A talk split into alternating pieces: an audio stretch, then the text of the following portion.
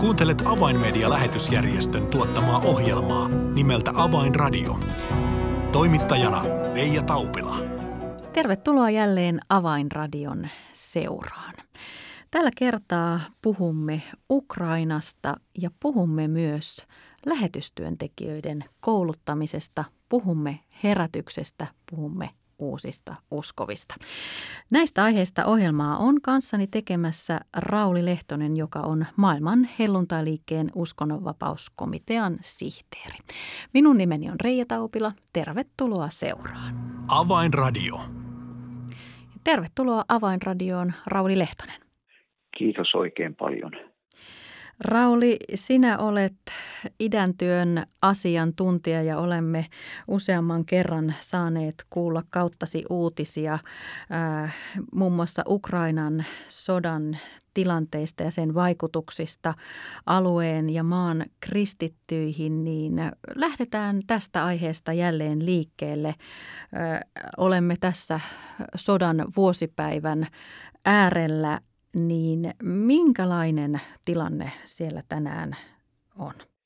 Tällä hetkellähän tilanne on hyvin, hyvin niin kuin epävakaa, että rintamalinjathan on sanotaan niin kuin tammikuun aikana pysynyt kutakuinkin paikallaan, mutta nyt on niin kuin selvää liikehdintää varsinkin, varsinkin etelässä ja, ja, ja idässä. Ja tämähän vaikuttaa myös, myös seurakuntien tilanteeseen sillä että, että kristityt ovat edelleen määrätietoisesti melkein joka ilta seurakunnat järjestää tällaisia rukoustapahtumia ja, ja kansa niin kuin vakavoituu ja, ja pohdiskelee ja kyselee, että miten tästä, tästä eteenpäin. Mm. Niin, maassa on laaja seurakuntaverkosto ja, ja erityisesti siellä sota-alueilla seurakunnat ovat joutuneet kovan paikan eteen, mutta monet uskovat ovat halunneet jäädä paikoilleen auttamaan siellä vaikeissa tilanteissa olevia maamiehiä. Niin, niin Rauli, minkälaisia uutisia itse olet täältä sotatoimialueella toimivien seurakuntien suunnalta kuullut? Evankelisilla kristityillähän on Ukrainassa parikin tällaista järjestöä, jotka niin kuin säännöllisesti tutkii ja tarkkailee, mitä kristityille tapahtuu nimenomaan näillä, näillä miehitetyillä alueilla, eli, eli Donetskissa, Luhanskissa, Hersonin läänissä – Saporose, Mariupol, Melitopol, monet tällaiset kaupungit, niin niissähän seurakunnat ja kristityt ovat joutuneet hyvin vaikeiden haasteiden eteen. Et yksi näistä järjestöistä muun muassa on, on tehnyt arvion, että, että noin 400 seurakuntaa on tavalla tai toisella menettänyt rukoushuoneensa, kirkkonsa, joita on pommitettu hajalle, e, suljettu, sinetöity, ruvettu käyttämään ihan muihin tarkoituksiin. Ja tämähän on niin kuin johdattanut seurakunnat ja, ja sanotaan Jumalan palveluksetkin ihan eri puitteisiin, että puhutaan jopa siitä, että, että monet seurakunnat ovat uudestaan joutuneet siirtymään niin kuin tavallaan tähän neuvostoaikana totuttuun maanalaiseen Jumalan palvelustoimintaan, eli, eli kokoonnutaan kodeissa, kellareissa, salassa ihan toisenlaisissa puitteissa. Et esimerkiksi tammikuussa niin e, Melitopolin e, helluntai-seurakunta takavarikoitiin ja, ja seurakunta ei voi enää pitää Jumalan palveluksiaan entisessä kirkossaan, vaan kokoontuvat nyt kodeissa ja soluissa. Että tämä on niin kuin sitä sitä arkipäivää, joka, joka vetää niin kuin todella hiljaiseksi, kun ajattelee, että miten tästä eteenpäin. No nyt avaimedian uudessa tai tässä helmikuun lehdessä kerrotaan siitä, että, että kaiken tämän keskellä niin Ukrainassa on herätystä.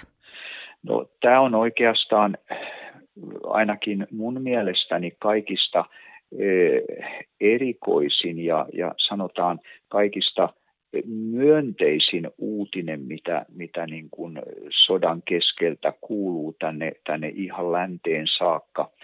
Mulla oli itselläni kolme viikkoa sitten mahdollista pitää Ukrainan helluntai-johtajaa vieraanani täällä, täällä Tukholman alueella.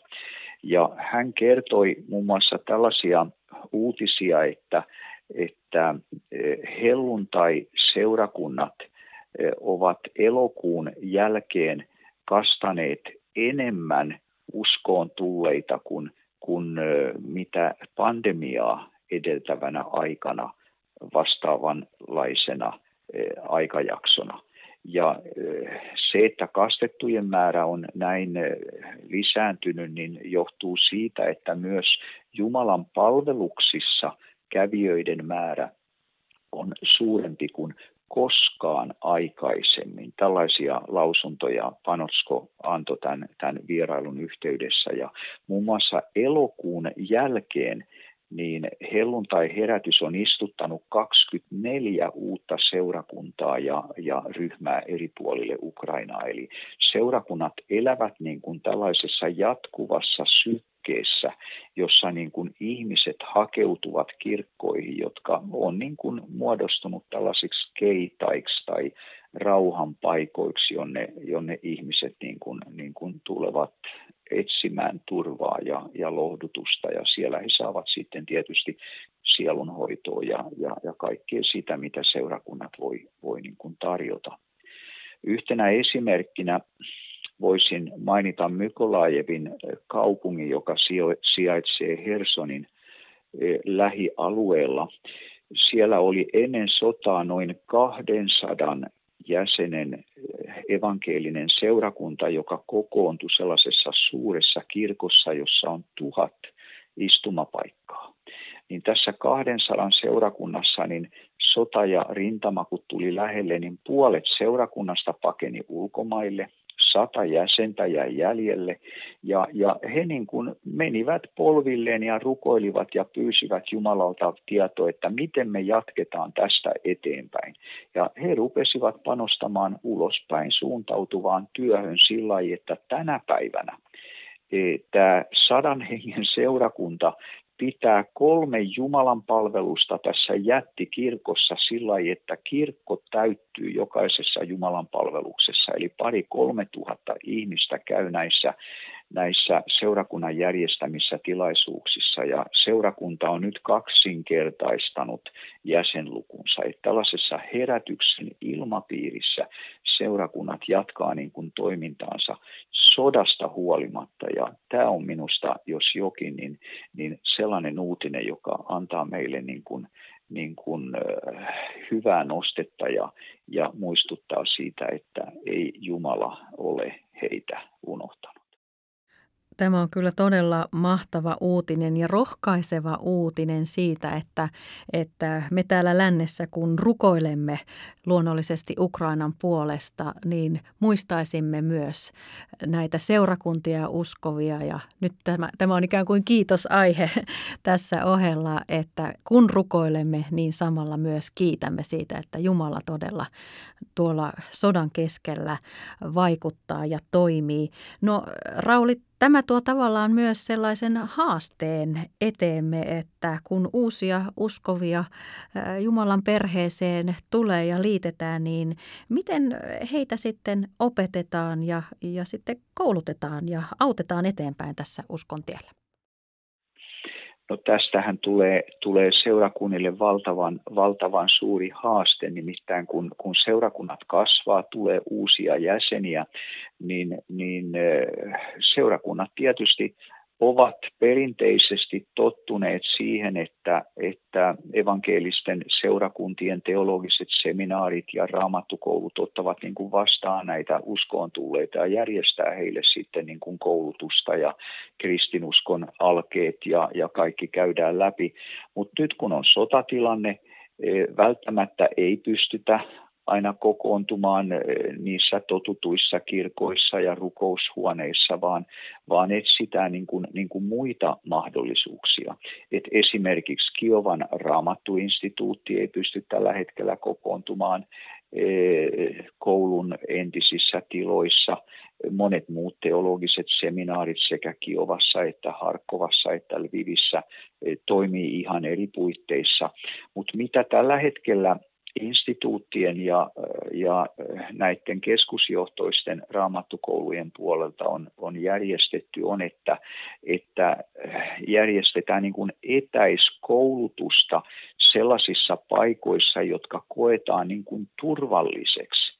Ja se, että vihollisen puoleltahan monta kertaa pommitetaan nimenomaan näitä näitä logistisia keskuksia, eli rautatieasemia, linja-autoasemia, niin, niin myös tämä järjestäminen eh, koulutuksen suhteen niin kuin Kiovassa tai asutuskeskuksissa, niin eh, se ei ole ollenkaan niin kuin järkevää, vaan nämä koulut järjestetään yleensä sitten jossain maaseudulla tai sellaisessa paikassa, jonne ei ole niin kuin normaaleja liikenneyhteyksiä, kuljetukset järjestetään niin kuin henkilöautoilla tai, tai muulla tavalla, että nämä vaaramomentit niin kuin, niin kuin jäisi mahdollisimman pieneksi. Et nyt esimerkiksi viime vuoden lopulla helluntai-seurakunnat järjestivät tällaisen koulutuksen vapaaehtoistyöntekijöille, jotka haluavat auttaa sodan uhreja ja traumatisoituneita kristittyjä, jonne tuli sitten oppilaita eri puolilta Ukrainaa e, tällaiseen pieneen maaseutukylään, jossa tämä tämä koulutus ja tapahtuma järjestettiin, että, että kyllä nämä koulutustapahtumat jatkuvat, mutta eri muodoissa sillä että, että nämä vanhat totutut koulut ja instituutit ja, ja, ja paikat, niin ne ei ole enää käytössä sillä tavalla, koska pelätään, että näitä eh, pommiiskuja ja muita, muita eh, vaaroja saattaa, saattaa tulla eh, esille.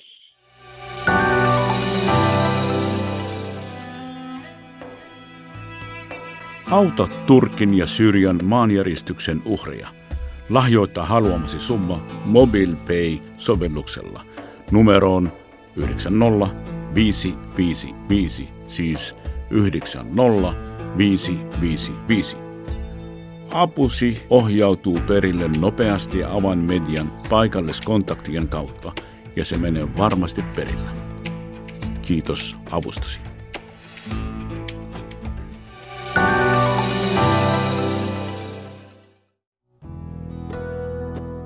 Avainradio.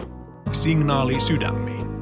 Kuuntelet Avainmedia-lähetysjärjestön tuottamaa ohjelmaa nimeltä Avainradio ja tässä ohjelman alkupuolella olemme keskustelleet maailman helluntailiikkeen uskonnonvapauskomitean sihteerin Rauli Lehtosen kanssa ajankohtaisista uutisista Ukrainasta ja iloksemme saimme kuulla siitä, että sodan keskellä evankeliumi menee eteenpäin ja voidaan sanoa, että maassa on herätystä ja ihmisiä tulee uskoon, Jumalan palveluksia järjestetään. Ja, ja Rauli, tuossa äh, sivusimme nyt sitä haastetta, joka seurakunnilla on, kun uusia uskovia iloksemme syntyy, niin äh, on todella aikaisemmin järjestetty paljon seminaareja ja koulutusta, mutta e, yksi erityispiirre on myös se, että, että Ukrainan seurakunta, se on ollut aina lähettävä seurakunta, liike ja lähetystyö on ollut aina tärkeimpien työmuotojen joukossa. Niin, niin Rauli, minkälainen historia oikeastaan tällaisella lähetyskoulutuksella maassa on? Jos me mennään tähän sotaa edeltävään aikaan, niin mun arviothan on sellaisia, että kun sota syttyi tai puhkesi noin vuosi sitten, niin, niin Ukrainasta oli ehkä noin 400 lähetystyöntekijää Euroasian eli entisen Neuvostoliiton alueella, mutta sitten kun sota puhkesi, niin, niin hiukan yli puolet näistä, näistä lähetystyöntekijöistä ja, ja seurakuntien istuttajista palasi niin kuin kotimaahansa.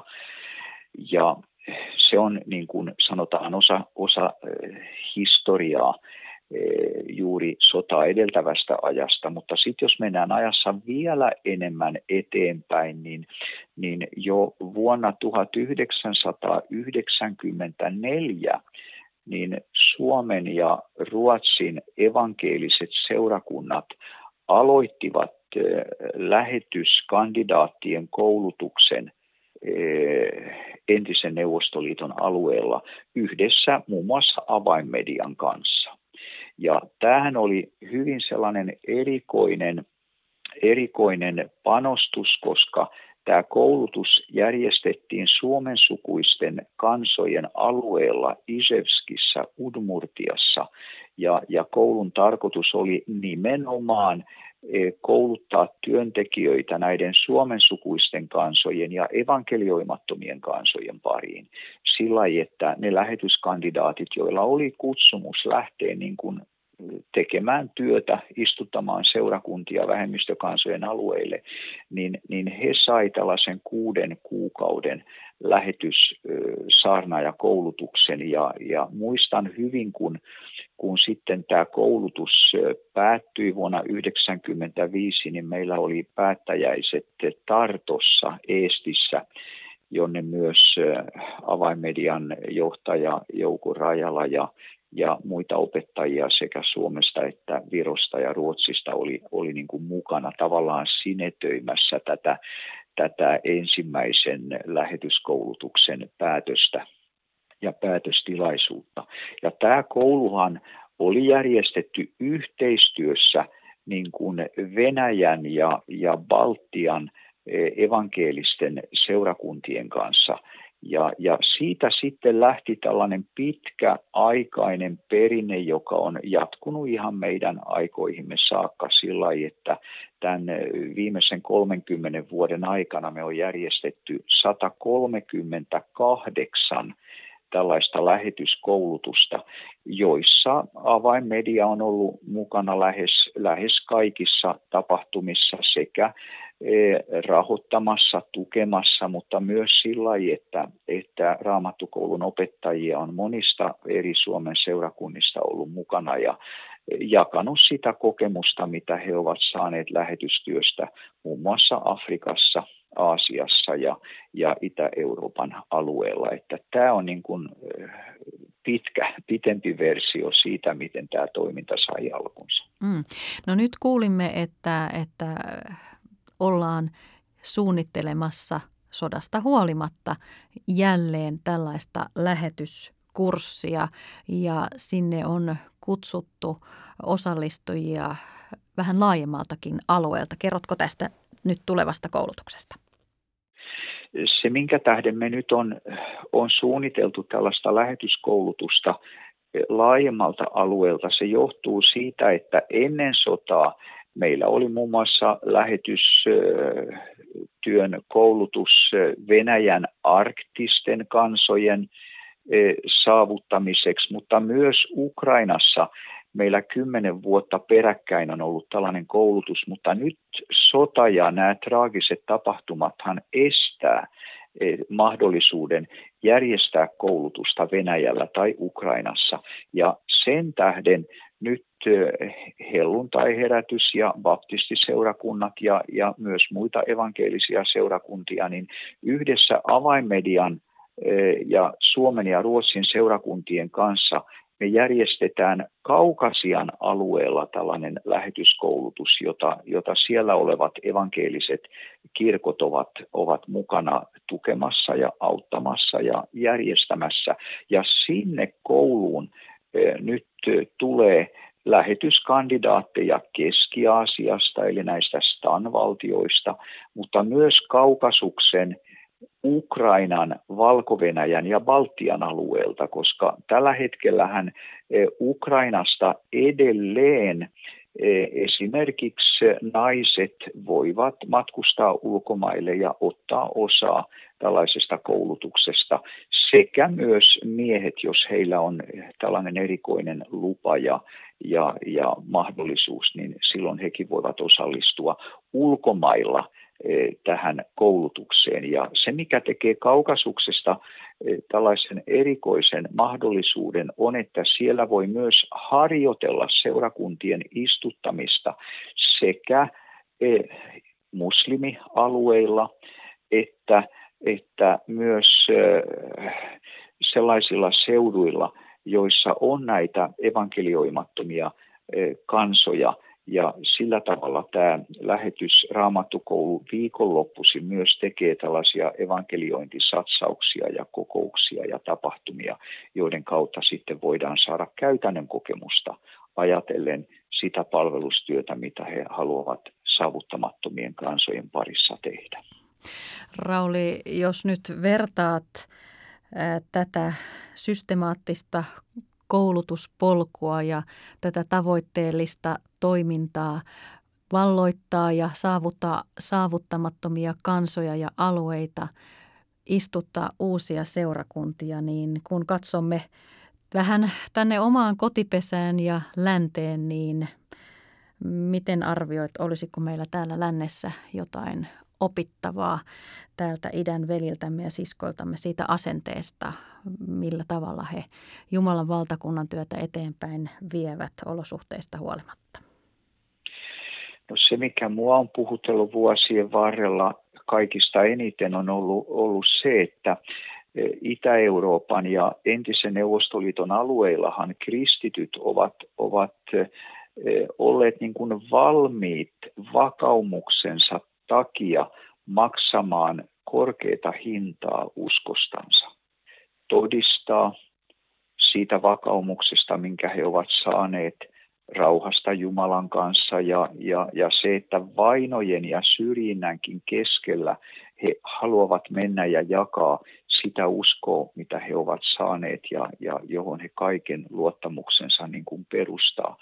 Että tämä on puhutellut mua monta kertaa, että jopa vaikeissa olosuhteissa, esimerkiksi Uzbekistanissa, Kazakstanissa, e, Azerbaidžanissa, jossa, jossa kristityt maksavat suurta hintaa vakaumuksestaan, niin silti kristityt haluavat kouluttaa itsensä, että he saisivat sitä kokemuspohjaa, että he voisivat mennä pimeille paikkakunnille ja alueille, joissa ei ole evankeliumia koskaan aikaisemmin julistettu, vaikka he vaarantavat oman turvallisuutensa ja saattavat joutua vainon kohteeksi, niin silti he ovat valmiita lähtemään. Niin tämä on ollut niin kuin mulle sellainen asia, joka on ollut niin kuin opetuksena ja, ja, ja kaikille niille, niille opettajille, joita Pohjoismaistakin on näissä kouluissa ollut mukana, niin sitä yleensä pohdiskellaan ja, ja, ja oikeastaan siitä tulee niin kuin opetus meille, vaikka me kuvitellaan olevamme antavina osapuolina, niin usein me saadaan paljon enemmän siitä kuin mitä me on alun perin ajateltu. Rauli Lehtonen, oikein paljon kiitoksia tästä keskustelusta ja, ja tuoreista ja innostavista uutisista Ukrainasta sodasta huolimatta. Rauli, todella paljon kiitoksia. Kiitos oikein paljon. Tilaa ilmainen avainmedialehti soittamalla numeroon 020 74 530 tai lähetä yhteystietosi osoitteeseen info at avainmedia.org. Tässä oli ohjelmamme tällä kertaa. Teet hyvin, jos rukoilet edelleen Ukrainan ja ukrainalaisten puolesta, uskovien puolesta, jotka vaikeissa olosuhteissa haluavat palvella sisaria ja veljiä ja edelleen kertoa evankeliumia. Tässä siis kaikki tällä kertaa. Minun nimeni on Reija Taupila. Kuulemisiin jälleen ensi viikkoon. Avainradio.